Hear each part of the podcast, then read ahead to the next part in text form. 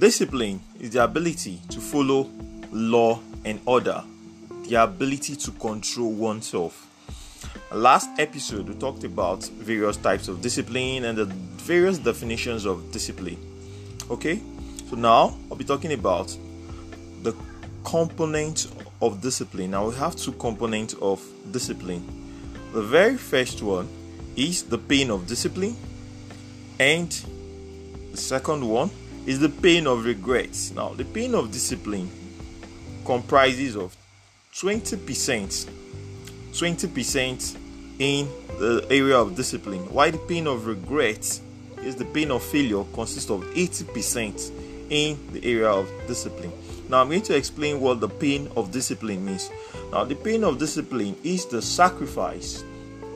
The sacrifice is the effort that you put in to achieve a desired result in that discipline.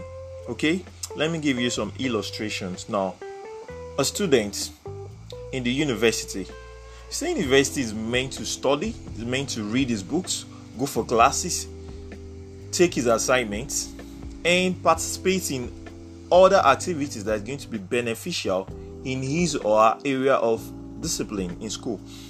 Okay, so if you do all that in school, you're going to come out in flying result because you focused on that particular subject, that I came to school for this particular reason, therefore I'm going to put in the required effort to make sure I read, to make sure I study, to make sure I do my assignment and all that things that's going to be beneficial to my success factor in this university. While on the other hand, you are in the university, you don't attend classes, you don't go to to um to um practicals, you do not do your assignments, everything that is supposed to make you successful or give you a very good result in that university, you don't take it serious. Now you've defeated the purpose of you going to the university. Now after spending one full year, you might end up repeating that year.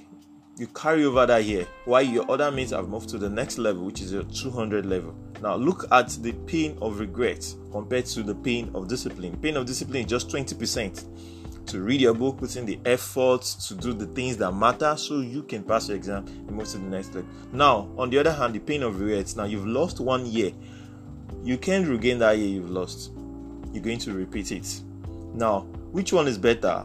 To read your books, study, and move to the next class, or to live a complacent life in school and end up losing one year? Okay, we're going to give you another illustration. Now, you have a car, you drive your car. Now, they've given you speed limits in different routes, different, the express, the service lanes, the the, the um, number of speed and kilometers you had to drive within your lane, and now you are over speeding. Meanwhile, you are not supposed to overspeed. They said don't overspeed. You overspeed. You end up having accidents. Now they having an accident. Now having that accident, you end up in um, the hospital. They take you to session, whereby they discover that you've broken your leg due to the accident that has occurred. Now you can't use that leg anymore. You can't even drive anymore. Which one is better? To, not to overspeed. Now you've overspeed, and now you've broken your legs. You can't walk anymore. You can't even drive anymore. Now look at the pain of discipline that you are supposed to put in, which is twenty percent, and prevent this from happening. Now the pain of regrets, eighty percent. How, when can you recover your legs? You can't drive again. How many years will it take for you to recover? Okay. So in life and in everything we do, we need to put in the required efforts of discipline so that we can achieve that result. Let me give you this last instance. You have a project you're supposed to work on. You've been procrastinating. I will do it tomorrow. I'll do it tomorrow. And I now get to the deadline of the project. You just did many, many, many more, and end up doing uh, a dirty project, unproductive project. Now your project is no longer. Um, it didn't give you an edge over others who prepared from the start because they gave you the same timeline.